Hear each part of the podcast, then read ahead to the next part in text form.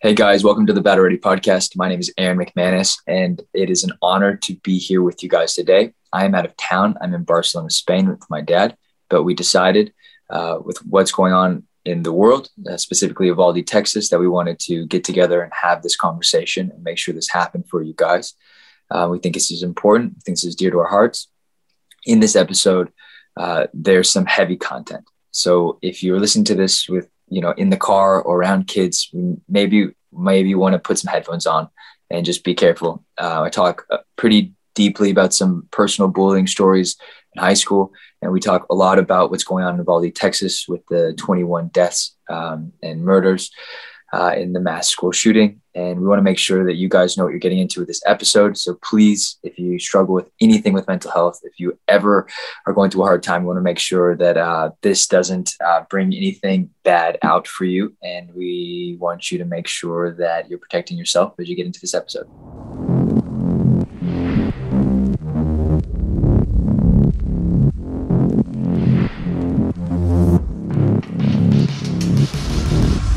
You're listening to the Battle Ready podcast. My name is Aaron McManus, and I'm here in Barcelona with my dad, Erwin Raphael McManus. It's good to be here with you, Dad.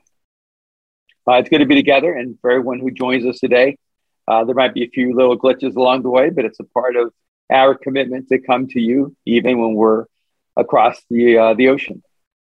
Yeah, and it, I right as I was getting on to an airplane to come join you, you were already out here in Europe. But as I was getting on a plane I was flooded with uh, news pings on my phone and text messages from my good friends, uh, sending me articles, kind of keeping me updated as I was on the plane.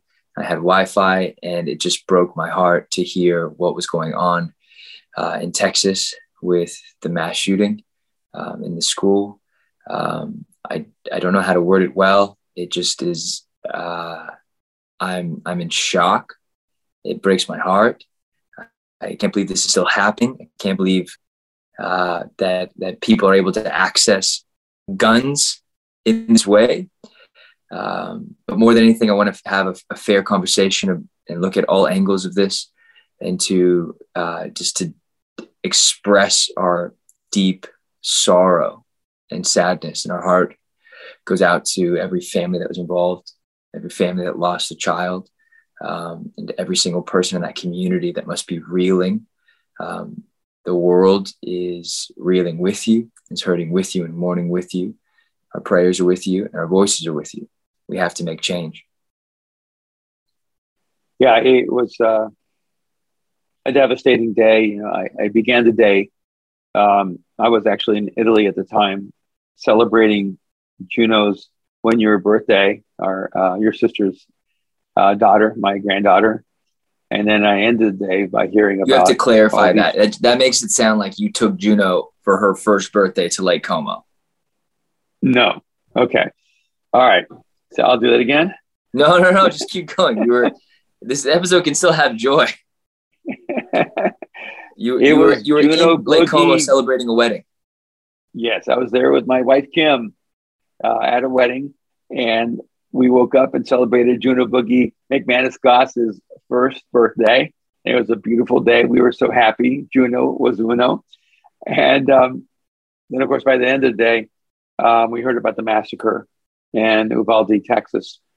Uh, how one 18 uh, year old um, killed 21, perhaps 22 people, if you, I think, include his grandmother, um, and 19 children. And it was just devastating and, and heartbreaking. And I felt like I needed to, to say something even on that day. And so I posted a small story. And, you know, when you, when you uh, post something in a story, it has to be very concise. You can't deal with all the nuances and every issue involved. And, and, and then I just started seeing some of the responses. And then, of course, you um, came to me and, and said, we need to talk about this on the podcast. So we're going to talk about um, various factors around um, this cultural dilemma of violence that we are experiencing um, in our country.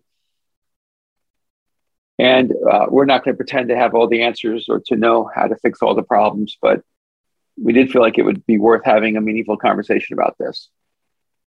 I think you know we were talking about it this morning at breakfast, and obviously we're I think nine hours ahead of, of the team in LA, and and and we've had you know now a day, a full 24 hours to kind of process this, and and I don't really know if we've processed it fully. I don't know if there, that that's ever uh, even possible to process such senseless violence and such brutality um, in a situation in which feels, you know, it's in Uvalde, Texas. I, I, I could not think of a more forgettable place in my life. And we were walking through this little town this morning and we were comparing this small, tiny fishing town that we're in to this place in Texas going, you know, it's these, these, it's the anonymity of it all that I think makes it so uh, hit so close to home that it isn't New York or LA or Miami or Chicago. It's this small town that you would think would be filled with safety,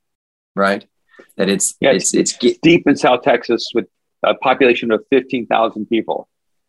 You would you would never think that in a you know in a, in a small town in, in anywhere in the world that you would have such danger and such violence um, inside of a community that that that that I would imagine would be pretty tight knit, you know.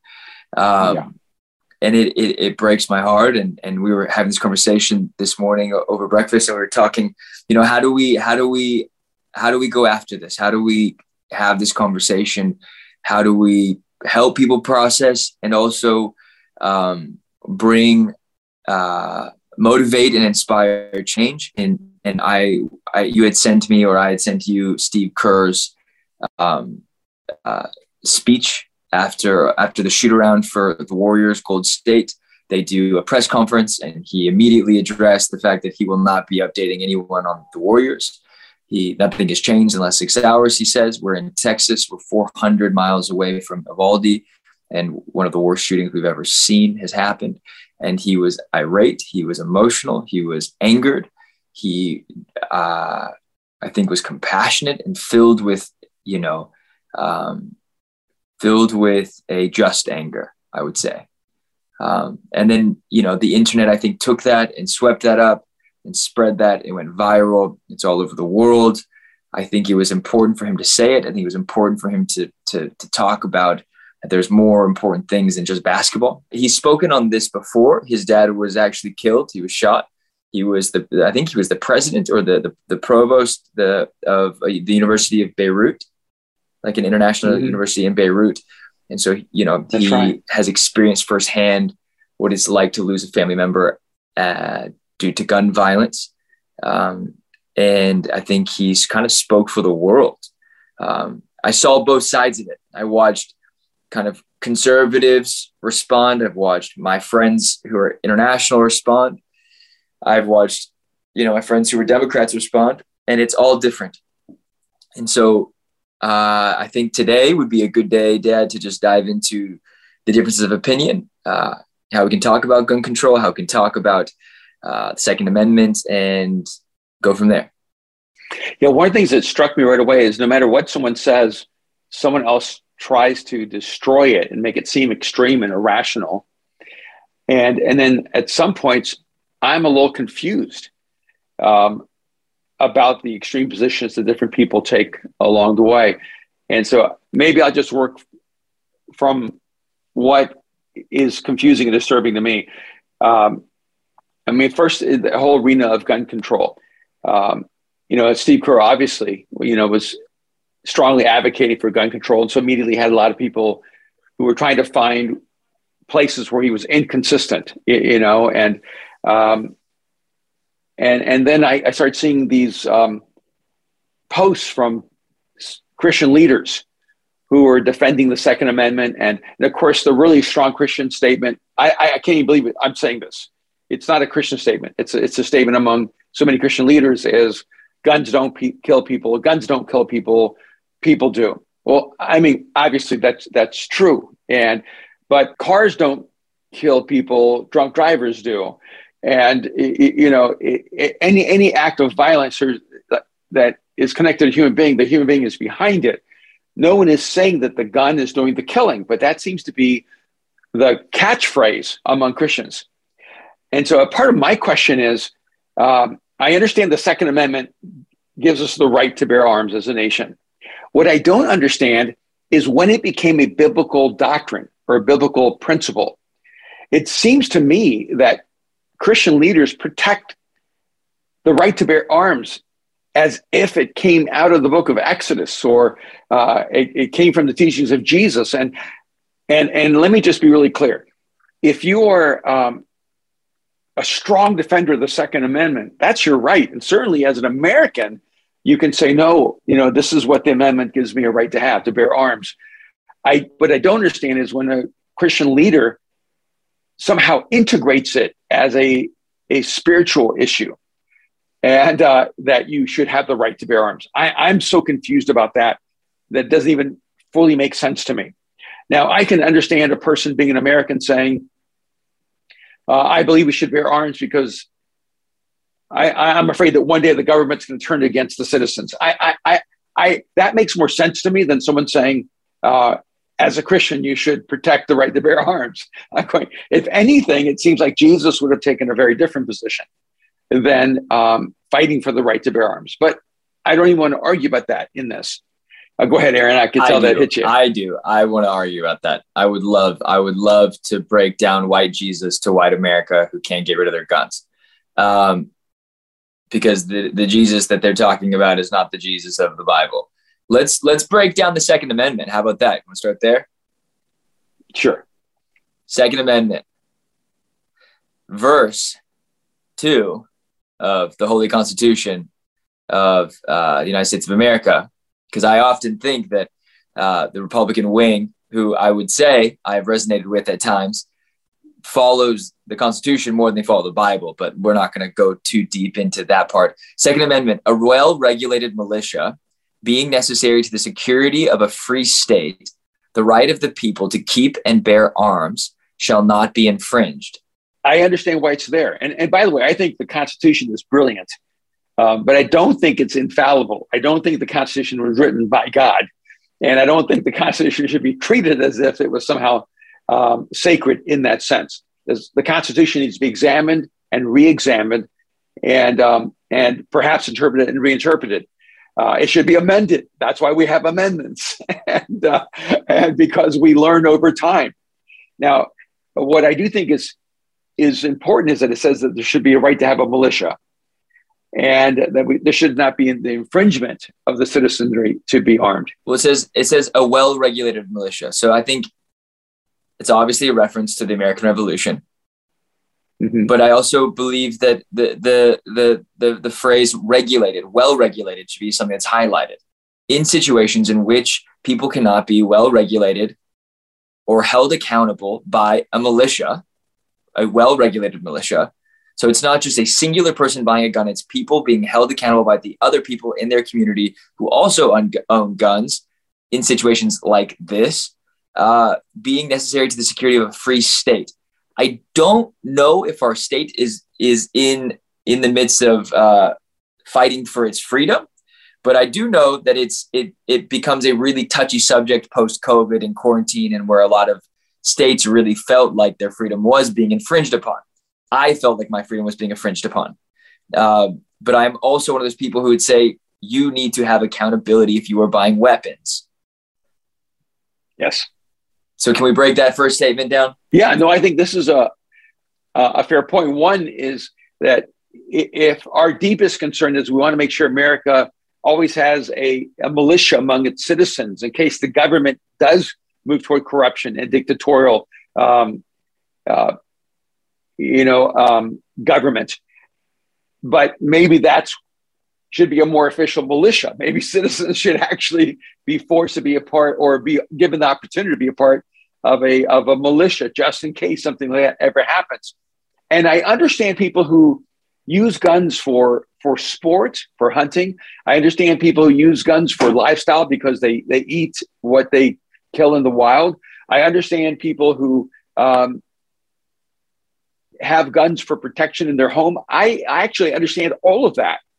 What I don't understand is filibustering legislation that's trying to create greater safeguards for who's buying a gun and the immediacy of buying a gun.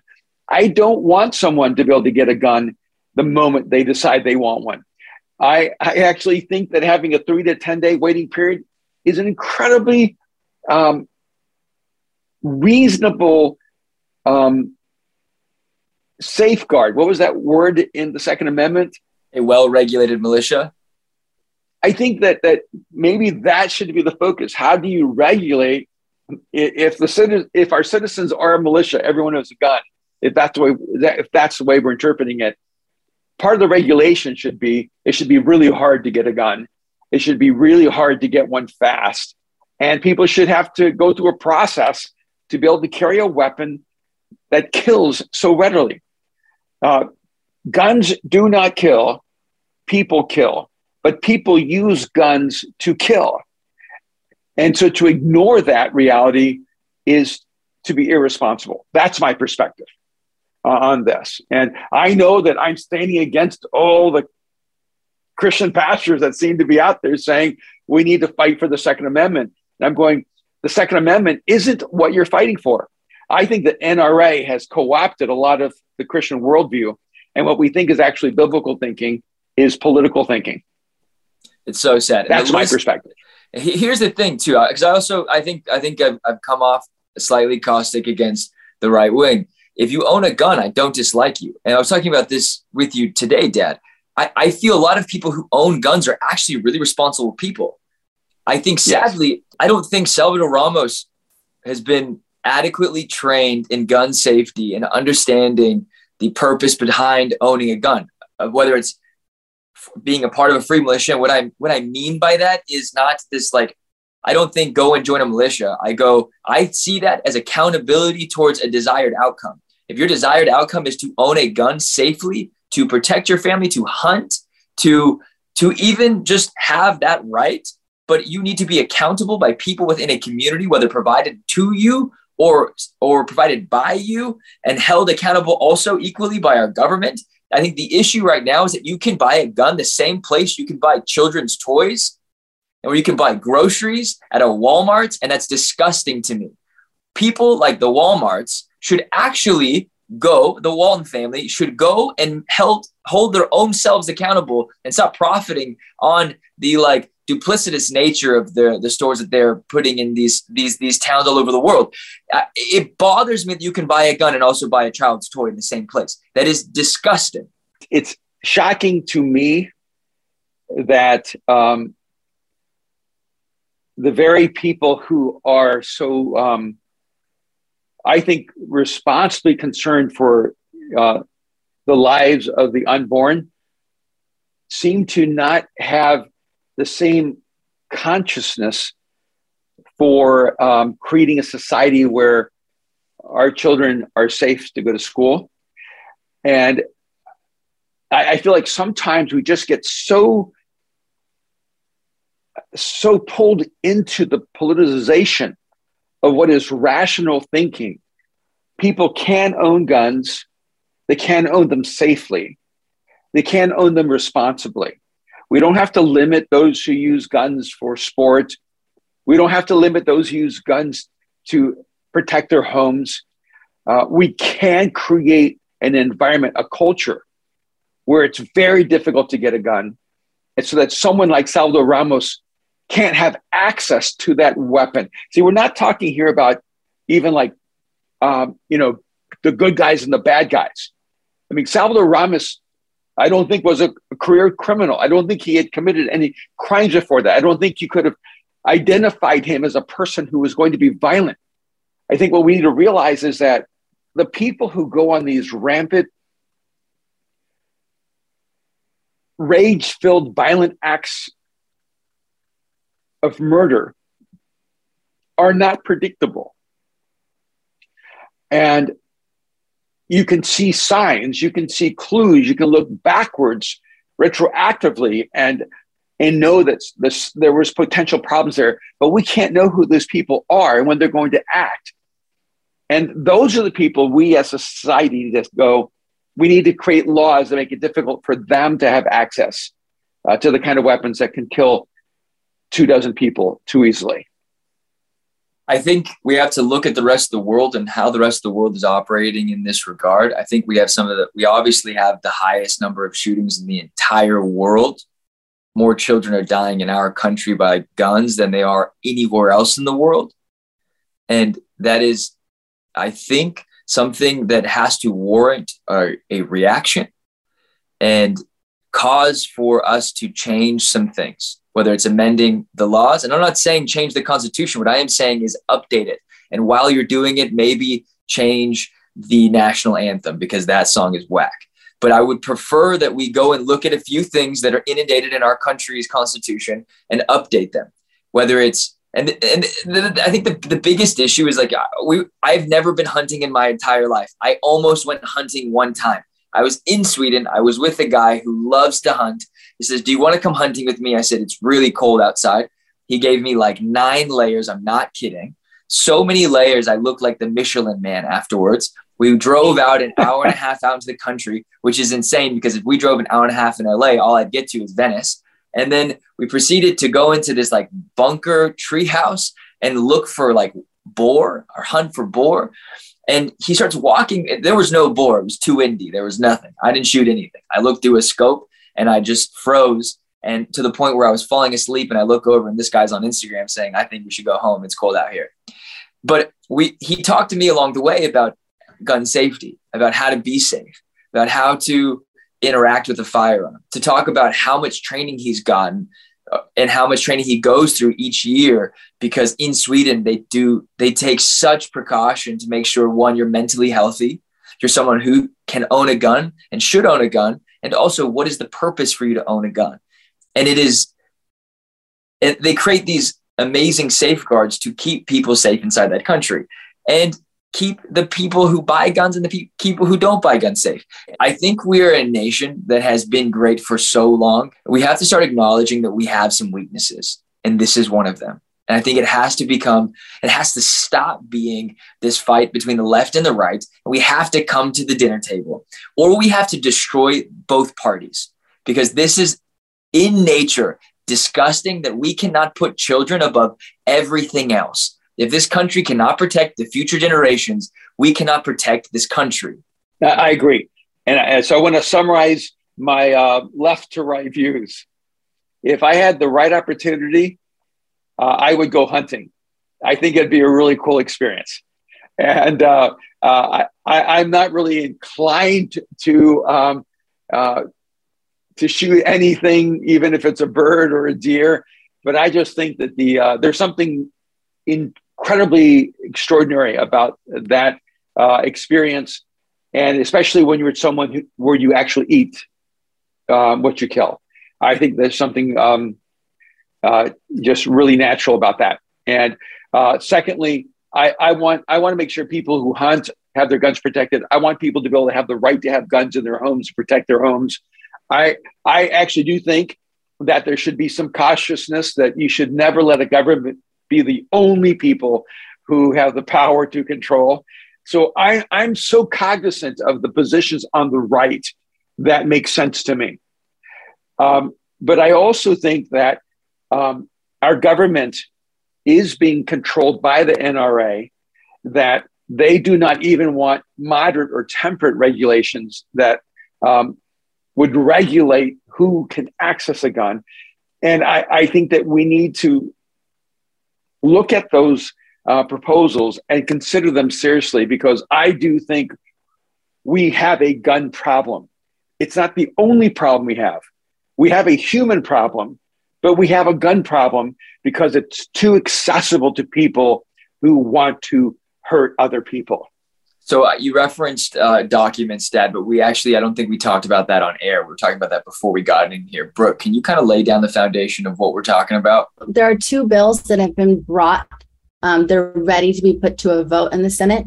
One of them, HR 8, is just asking for greater background check requirements. It's really to close a loophole that has popped up at gun shows, people buying guns at gun shows and not having to get proper background checks.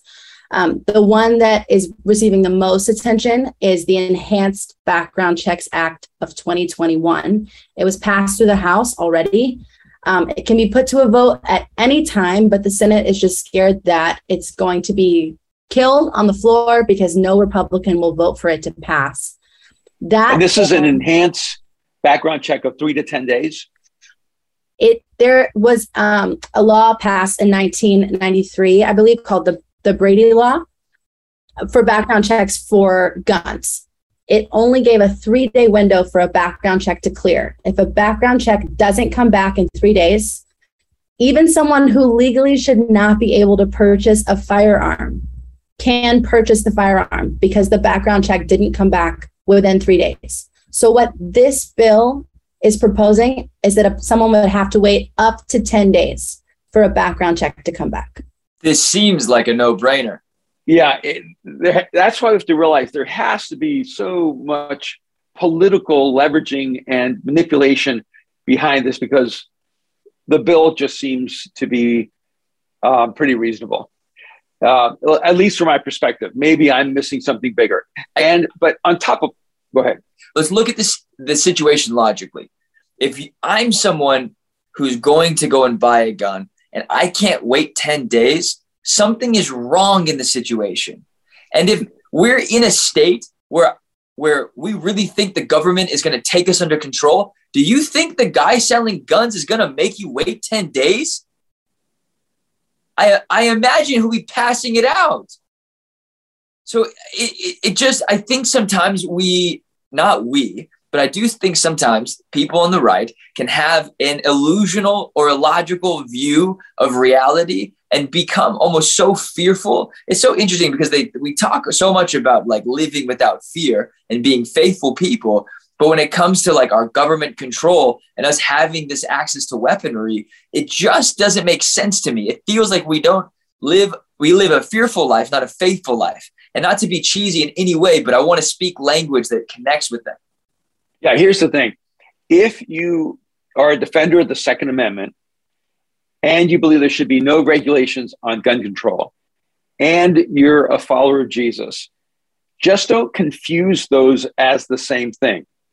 Uh, being a biblical person and being a follower of Christ and holding a biblical worldview has nothing to do with the Second Amendment. Now, you have the right to adamantly fight for the Second Amendment. You have the right to adamantly fight for your right to bear arms. Just don't pretend that is an outgrowth of your relationship to Jesus. It's not. It's not um, an outgrowth of being Christ-like. It's not an outgrowth of a biblical worldview, and um, but it's your right to fight for that. Just don't act like it's what Christians should actually fight for. It's not the same thing, and um, and so I. But I want to move into a, a quick shift. All right, so now we've, we've been talking about gun control, but I also want to then get to the other side of it going. Uh, when a person says guns don't kill people, people do. That's true. And the problem, I think, on the left is that the left acts like if you get rid of the guns, you get rid of the problem. And that's not true. And uh, the problem isn't simply that there's access to guns by the wrong people. The, act, the, the, the deeper problem is that there's violence inside of the human soul that is seemingly unrestrainable in these people who are killing innocent people. And, and I brought, I brought up the mental health issue, and someone got really upset with me saying there were mental health issues before the pandemic. Well, of course there were. Again, um, in, in a two minute story, I cannot give the background of all the psychological trauma in, in American history. the reality is that I'm really aware that there was mental illness before the pandemic. And then someone from New Zealand said, Well, we have mental illness in New Zealand, but we don't have gun violence. Well, you cannot compare an island with 5 million people to the sociological complexity of this nation. It's just not it's not apples and apples it's apples and coconuts and and so and but i want you to realize i understand that there were mental health issues before the pandemic but i am saying this that the pandemic and the way it was responded to with this year of isolation plus has exacerbated mental illness across the world. And one of the things that I've identified over decades, and I've talked about this, is that the more isolated people are, the more likely they are to move toward violence. The more people live in community and connectedness, the less likely they are to move to violence. And so you find these individuals like Salvador Ramos, and it doesn't surprise me that the environment around him was a perfect storm. He was fatherless. His mother struggled with drug abuse. He was living with his grandmother uh, because he didn't have parents. He had no family system that supported him. He had been bullied when he was in school. Um, he had been um, taunted and abused for, quote, being gay. And all of these dynamics are shaping this individual because the question isn't just how do we stop guns from getting into schools where these tragedies happen? How do we stop the Salvador Ramoses from emerging in our society? And that dynamic, I think, has to be really addressed because I did not know my father. Like, and it would be easy to go, oh, that's what created that. Or um, you know when a person uh, you were bullied but you've never made a decision i was bullied and i never made a decision to act like this in violence. We need to realize that the same environments do not result in the same actions by individuals. This is a person who was on the line of such severe mental illness that they went over the line toward violence and i don't know the whole backstory of their life and we will never know but we need to realize that that we need to uh, address the environmental causes that are also creating this kind of violence in our nation. This is one of the hardest episodes I think we've ever had to do. I don't know how to even still like while we're talking about it, I don't I don't I'm like at a loss. You know, I I I I was telling you about this this morning, Dad, and I'm not sure if I've told you about this growing up, but I I went to a, a you know, I went to a few different schools growing up. I got kicked out of a few different schools, but one of my first, I guess it would have been my second or third school in elementary school. Um, I I went and started the third grade, and I remember this kid named Aaron introduced himself for the first time and said, "Hey, what's your name?" I said, "Aaron." He says, "I just want to know your name because I think you're a faggot," and I and I want you to know no one here will ever be your friend. That was day one day two to day, I guess, 900, because I only lasted three years. Um, I was approached by a group of guys in, in the third grade. I started in the third grade, and they said, "Hey, you know, we'll take you in. We'd love for you to be our friends, and uh, but you have to make a commitment with us." And I'm like, "This is very Goonies esque. This feels kind of like Hook.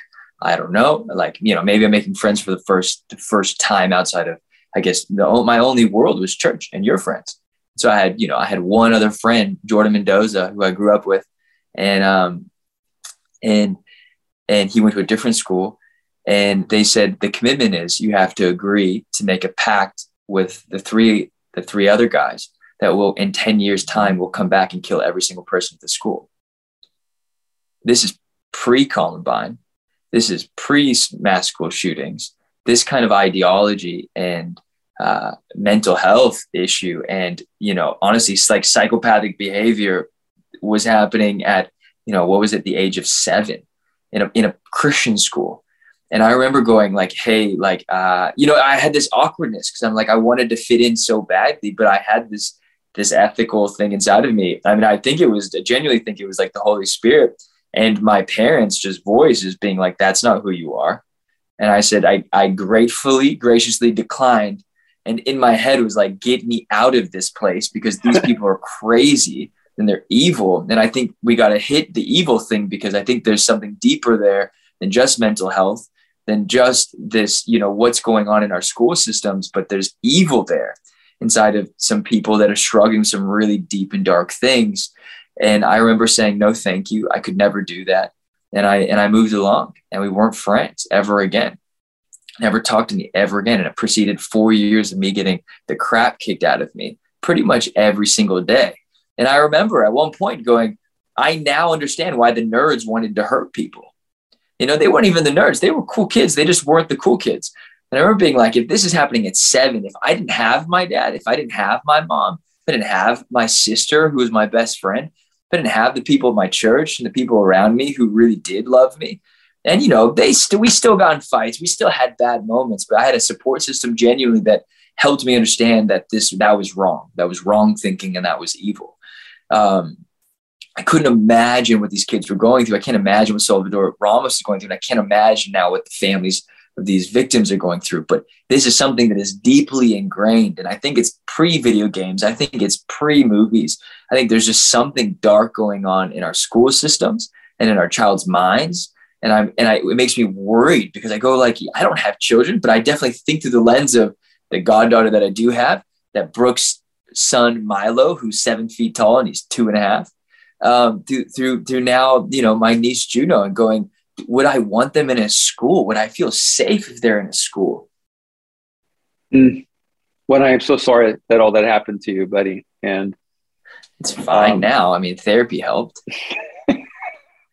therapy no but on it no I, not to make yeah. light of it but i genuinely do believe that like i had the the the structure placed around me to to to to identify that i wasn't doing well mentally and to help me make the changes i could do um and, and to work on myself right the, the the issue i don't think it is it a mental health issue dad well i think that um, that is a part of it and when people move towards severe isolation, um, they become unhealthy. And our society has fragmented to such a degree that there is no texture for community. Uh, you know, I mean, we've had social movements that had been violently against the nuclear family, acting as if having a mom and dad or was passe, was a thing of the past. It should You're talking about Black Lives Matter movement. The BLM movement yeah. on their on their landing page was yeah, against the nuclear family. In their masthead, and we need to yeah. realize that you're not going. You, I, I'm telling you something. You can pass all the gun laws in the world, and you keep destroying the nuclear family. You keep destroying the emotional well-being of community, and people will find a way to act out on their violence. And because if we don't deal with this inner world issue, it's going to be it's going to get darker and darker and darker. And and I don't think it's an accident that these acts of violence are attacking innocence.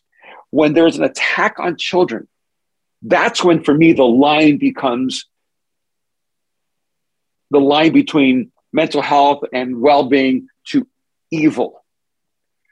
Because I am absolutely convinced that that evil attacks innocence. And, and that one of the things that you see, I do think there is a personification of evil. I do think there is the manifestation of evil. And I think human beings can go from broken to sinful to evil. And when we act to destroy other human beings, that's an act of evil. And I know it's not a popular word. And by the way, the word evil was almost completely extricated from the American vernacular until 9 11. And 9 11, when President George Bush actually used this act of evil, all of America went, yes, that's right. It's amazing how conservatives and liberals in that moment understood the idea of evil again. And I think we're going to have to take a deep breath because this should be a moment where we're arrested in our souls and realize that Salvador Ramos, in his brokenness, became susceptible to a level of evil that is unimaginable. And his action wasn't just towards someone who hurt him or someone who might have um, wounded him or left him broken. Maybe he was violated at some point in his life, but his action wasn't toward a violator. His action was to destroy the lives, end the lives of 19 innocent children. And when we see actions moving, and, and frankly, it concerns me because I think across our nation, our children are vulnerable. It's as if we're having a war for our children. And, and the language right now I hear is like the parents are the enemies And the government institutions are the ones that should be taking care of our children. And what we need to realize is that as a parent, see, as a father, I, I accepted personal responsibility for your life and Mariah's life. And I agree with the mindset. You and Mariah owed me nothing because you didn't choose to come into this world. I chose as a father to bring you into this world. I owed you everything. And I think parents need to take responsibility for their role as fathers and mothers. And I think we as families need to find a way to take responsibility for the mental health and development of our children. It's tough. It's hard enough, even when you grow up with two parents in a, in a healthy home. Do you think that we focus too much on gun control and not enough on mental health? I think we focus too much on gun control and not enough on the cultural values that um, make societies healthy, like mutual respect, like responsibility, like focusing on character, focusing on integrity, focusing on humility, and focusing on compassion. I think if we honestly, if we spent less time trying to get our children to get their pronouns right and start helping our children learn how to be kind and compassionate and caring and loving, all that will work out. And the problem is that we are so agendaed that we're trying to convert children to whatever agenda we have rather than to build into them a healthy identity, self-esteem, a positive self-image, let them know they are they have value, that they're loved, that they have worth, and that that a part of being a healthy human is to express kindness, compassion, acceptance, uh, gentleness, care for other people. And we need to get back to some of those uh, intentional values, I think, as a culture. I would love to know both of your thoughts on this this stance that owning guns is ideology, that gun ownership defines you, and that's why they're so necessary, and why they they've now be- so, become so ingrained in culture that they're that much difficult to extricate from people. That's a, a great question. And Aaron, if you have a great answer, I'd love for you to jump in.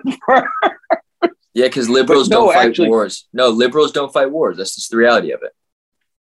The reality is that it is it is those boys in Texas and Alabama and Georgia and Virginia, and Virginia, I guess, would be a blue state, right? Um, but you have this middle of America. There's their kids go to the war to protect their country. Those kids sign up. They do what they feel is you know, because we grow up and go, you know, we might have a calling for God. They go, we have a calling for God and for our country. And it is mm. ingrained in them that, and, and, and, and I, I'm not knocking that. I have so much respect for every single person that enlists into the Army, into the Navy, the Air Force, into our armed forces.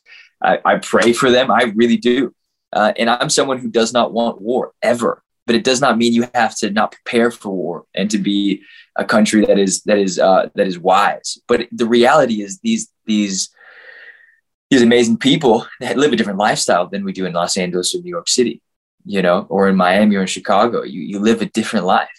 Um, I was having a conversation with a guy I met here actually. He was saying he was from, you know, middle America and the, the, their instructions from the police with how to deal with robberies and burglary is very different than what they deal with in the city. And they're like, look, if you're being robbed, you are the police. We trust you. It'll take us 30 minutes when you call 911 you are on your own for 30 minutes to defend yourself. And they're like, I grew up in a farm town where, you know, farm equipment was millions of dollars, it was more expensive than our houses. And we knew if if these guys came to rob us, it was us versus them. And I go, I think the mentality is very different. And I think so much of America is still living in that world. I'm not saying that's that's the majority, but I'm saying there's the heart of the country is still in that space. So when people uh, address this from around the world, I think they don't realize they see the US as LA, New York, DC, Chicago, Miami, what they see on television, what they see in the NBA, what they see in F1. They don't see really kind of the blood that's running through the heart of it. And it's a different culture and it's a different reality. And so I think for us to also in this podcast to like be understanding that the culture does come from people who are still living in this space, right? Um, but that the world is changing and there needs to be some modification to create a healthier future. Because in their world, I think gun safety is natural. So you learn as a child, like how we learn to drive and how I learned how to use Apple Pay. Uh, Aaron, that is a uh, brilliant answer.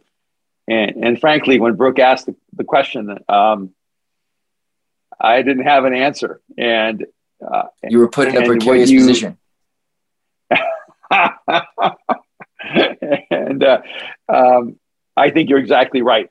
Um, Brooke, that, that, that's a pretty good insight on American culture.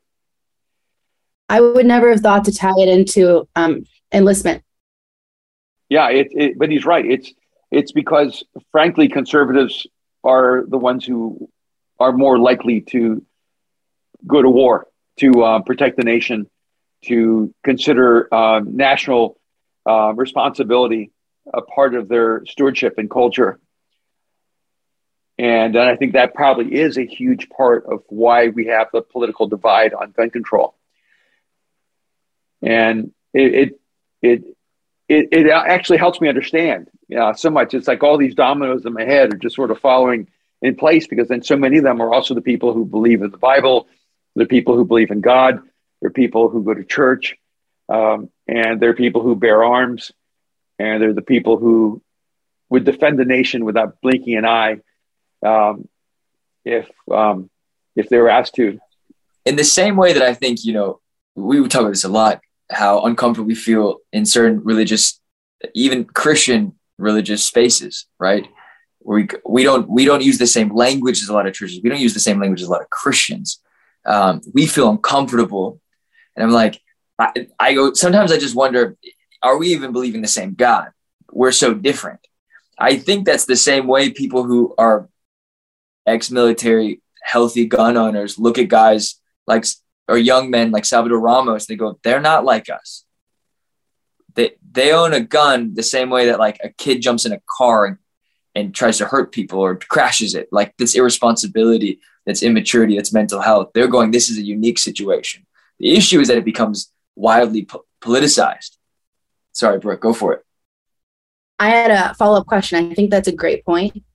Um, you talked about how COVID and quarantine has impacted mental health. Mm-hmm. And my question is COVID's impact on freedom being stripped from people with yeah. vaccine mandates, with quarantine. How do you feel like COVID taking away freedoms from people has played into people clinging more tightly to this freedom that they have to own a gun? I think it has exacerbated the conviction that we need our guns mm-hmm. to protect us from our government mm-hmm. because our government, in a blink of an eye, will take our rights away from us if they think it's for the good of the whole. Mm-hmm. And, and, frankly, the other day I was listening to Dr. Fauci talk about how the CDC should should not be under the purview of the courts, and how it would be um, inappropriate for the courts to have any authority or any say over um, the CDC's decision about quarantines or whatever else it is. And and I was kind of astonished listening to this, going, that's the kind of mindset that creates totalitarian governments. Mm-hmm. Or that creates a re- a resistant yeah. governed people.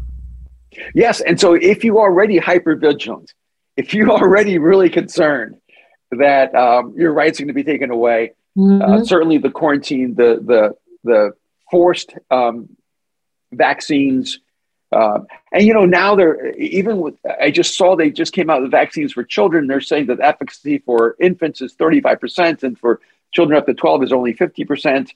Mm-hmm. And, and I'm going. They're going to try to impose that on parents and, and tell them that the kids can't go to school unless they're vaccinated. And and I think all of these things add to the the cultural paranoia that says, I'm not giving up my gun. I don't trust that the government's not going to tell me tomorrow I can't go to church or mm-hmm. I can't do this or I have to do this. And so um, I, I, think democracy is, is, fragile. it's an experiment that has rarely worked in human history. So, would you say the gun is sort of seen as the only way they can fight back from having their rights taken away? No, I don't think it's the only way. I think I think I think pro-life, pro-choice is the other one. And I think Explain those that. those what'd you say? Explain Can it, you- yeah, can you expand on that? Dad. Help. Well, I, it just seems like almost like a flip side, though, because like when um, when then the conservative right would say um, we're pro-life, they're they want the government to tell people what to do. Mm-hmm. So so it's it's like the flip on that. I don't want the government to tell me to get a vaccine, but I want the government to tell me that it's illegal to have an abortion. Mm-hmm. Now, I am so pro life. I ooze a love for life.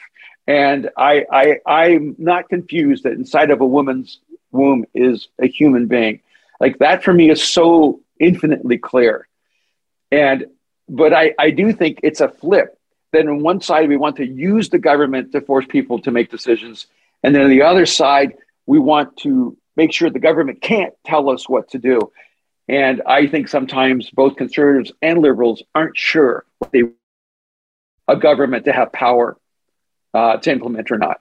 And here's the danger: liberals want the government to do what liberals believe and force conservatives to do it, and conservatives want the government to force Americans to do what conservatives believe and force the Mhm. liberals to do it. And uh, both sides are in great danger of creating an environment for the end of democracy. Now, what's fascinating is that federal legislation has become almost gridlocked and immovable and non existent. And all of the rights conversations and all like life affecting legislation is being pushed into the states. So, what do you think the future of our country is going to look like when where you where you live determines how you live more and more starkly? I do not believe that the federal government should be the uh, epicenter of power. I, I think the closer power comes to the people, the better. And um, as much as I've hated, uh, uh, I don't hate him as a human being, but I hate him as, a, as an administrator. I have hated Garcetti's role as mayor of Los Angeles. And I have not been a fan at all of Gavin Newsom in California.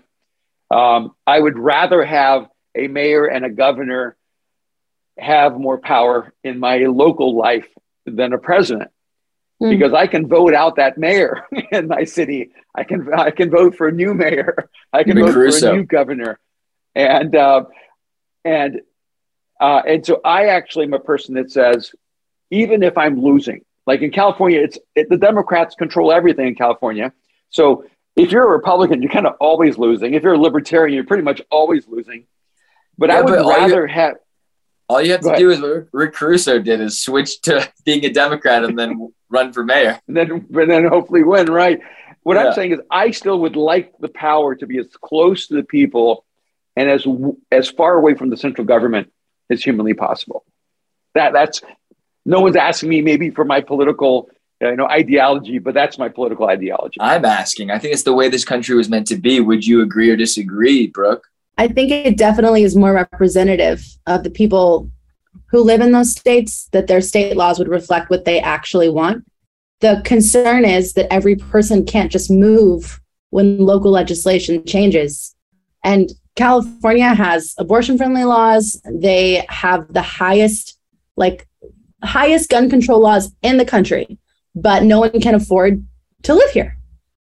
So what does that what does that do for the people who value those things the most you know there's always going to be some compromise no matter where you live in this country what should be the defining factor for each person or is that up for each person to choose Yeah, I think the reality, Brooke, is that um, what you just described as people trapped inside of a state that they can't move, afford to move out of.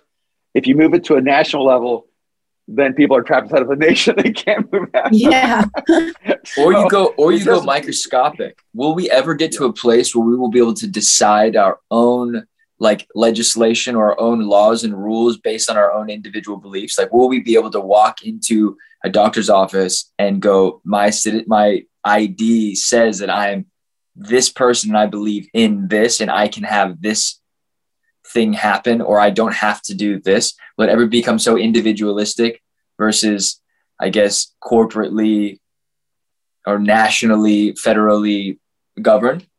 That sounds like pure anarchy. I think that um, I want to go back to our, our main conversation today. Um, Wait, be- before you go back there, can we address it? Uh, a thing I saw on Instagram about this. Okay, sure. I don't know this guy, just friends of a friend, but he posted this. I think he's French. Um, he posted the news article with 19 dead in shooting at Texas primary school. And he said this, he added this commentary the US should fix their own issues before they try to fix the rest of the world's problems. Not entirely sure what French? he means, but I think he's French. Which, well, first of all, if we took that posture, he would be writing that tweet in German. And so I, I would rethink that arrogance and because as imperfect as the United States is, let, let, let me just like, you know, just some basic things. No one is at the borders of China trying to get into China illegally. No one is at the borders of Russia trying to get into Russia illegally. But people are at US borders begging to get in. As problematic, even on this horrible uh, tragic moment in American history. The United States of America is still the preferred choice for most immigrants and who have an opportunity to begin again. I'm an immigrant to the United States, and I am so grateful that I get to live in the United States of America. Even with the ridiculously absurd tax structure of California, I am grateful I get to live in Los Angeles and, and that I had the opportunity to create the life that I get to live. I would not have had that opportunity in El Salvador. I, and people do not have it all over the world. And so when people start saying America should fix its own problem before it starts fixing the problems of the world, are you saying you don't want us to help Ukraine? I mean, is that what you're saying? Are you saying that we should just callously uh, disregard what's happening uh, in in um, in Europe? And and if Russia decides to invade the rest of Europe, should we just fix our own problems. See, I, I think the reality is that uh, maybe you know the United States isn't doing it all right, and certainly they're not. And um, I don't know, maybe we shouldn't be helping Ukraine. Maybe that's what you're saying. Um, but I don't want us to wait till we fix all our problems to help other nations and help other people, because otherwise we'll become the most self-indulgent nation in the world. Um, I hope we always care about other people and other nations, um, and that we try to do all the good we can. Uh, certainly, there is a lot of things that the United States will have to answer for historically that have been um, wrong choices, unethical choices, and um, uh, choices that were economic and uh, and not moral. Um, certainly, uh, the United States is not without um, decisions to answer for. Yeah, uh, and yet, and yet without the United States, the balance of power in the world um, would uh, be unhinged. If the United States did not exist, the world would be speaking Russian believe, and Chinese right now. I do not believe that there would be any world freedom. No. And so, in its imperfection, the United States is the singular force in the world that allows nations who cannot defend themselves to remain free. And so, in same, it may be in response to the same question of, you know, America should fix its problems before it tries to fix the world. Uh, I'm an imperfect human, but I'm still going to try to make a contribution to the world. I am so glad that people do not wait till they have their entire act together before they try to help someone else in the world. That framework is the most passive and apathetic mindset a human being can actually take on. No, imperfect nations should still try to do good. Imperfect people should still try to do good. And even with this situation that really prompted our conversation today, we don't have all the right answers. We don't know what will solve the problems. What we do know is we have problems that must be solved. And, you know, Aaron, you were saying they were going to press me to what do we need to do, which is always a challenge because I like focusing on what do we need to think. Uh, but this is a moment where um, I'm okay saying what, what, what do we need to do. I, I think that we need to press for more restrictive legislation on the accessibility of getting a gun permit and getting a gun. I don't think we should restrict healthy people from having a gun. I don't think we should restrict people from having a weapon to protect their home. Um, I don't think we should restrict people having guns for hunting and sport. But I do believe we need to create a better system to keep guns out of the hands of people who are emotionally unhealthy, who are um, inclined toward violence, um, or have been victimized and now they want to retaliate. We need to find a way to keep guns out of the hands of those who commit heinous acts of violence like we have experienced this week. Obviously, this is such a complicated matter, but with this, I think such a simple start to a solution background checks, restrict AR 15s. You should not have automatic rifles, should not have cartridges more than the, what is it, the allotted.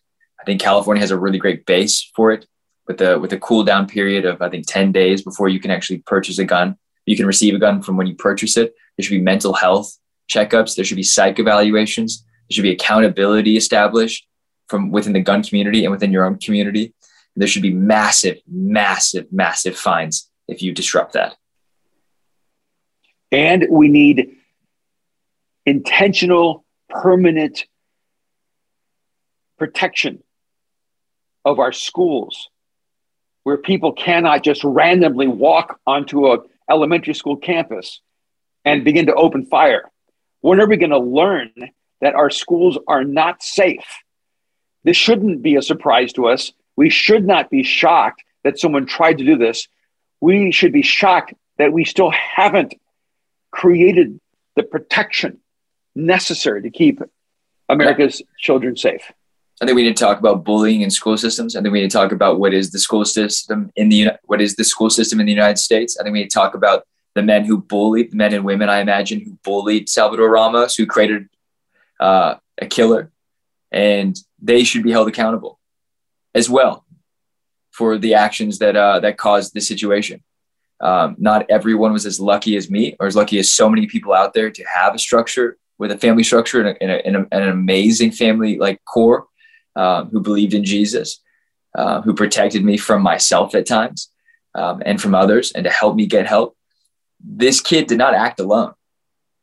He was conditioned he was attacked, he was berated, and that's not okay. And I'm not defending him, but I am saying it. It we have to get to a point where where school has to become safe from the inside, not just the outside. A gunman should not be able to walk on campus, but someone who terrorizes someone every single day should not be able to exist on a campus either. Yeah, we know our children are not safe from violence. The question I want to ask is are we grooming our children for violence without even realizing it? This is one of the heaviest episodes we've ever done, but I want to thank every single person who is tuning in today, listening and watching.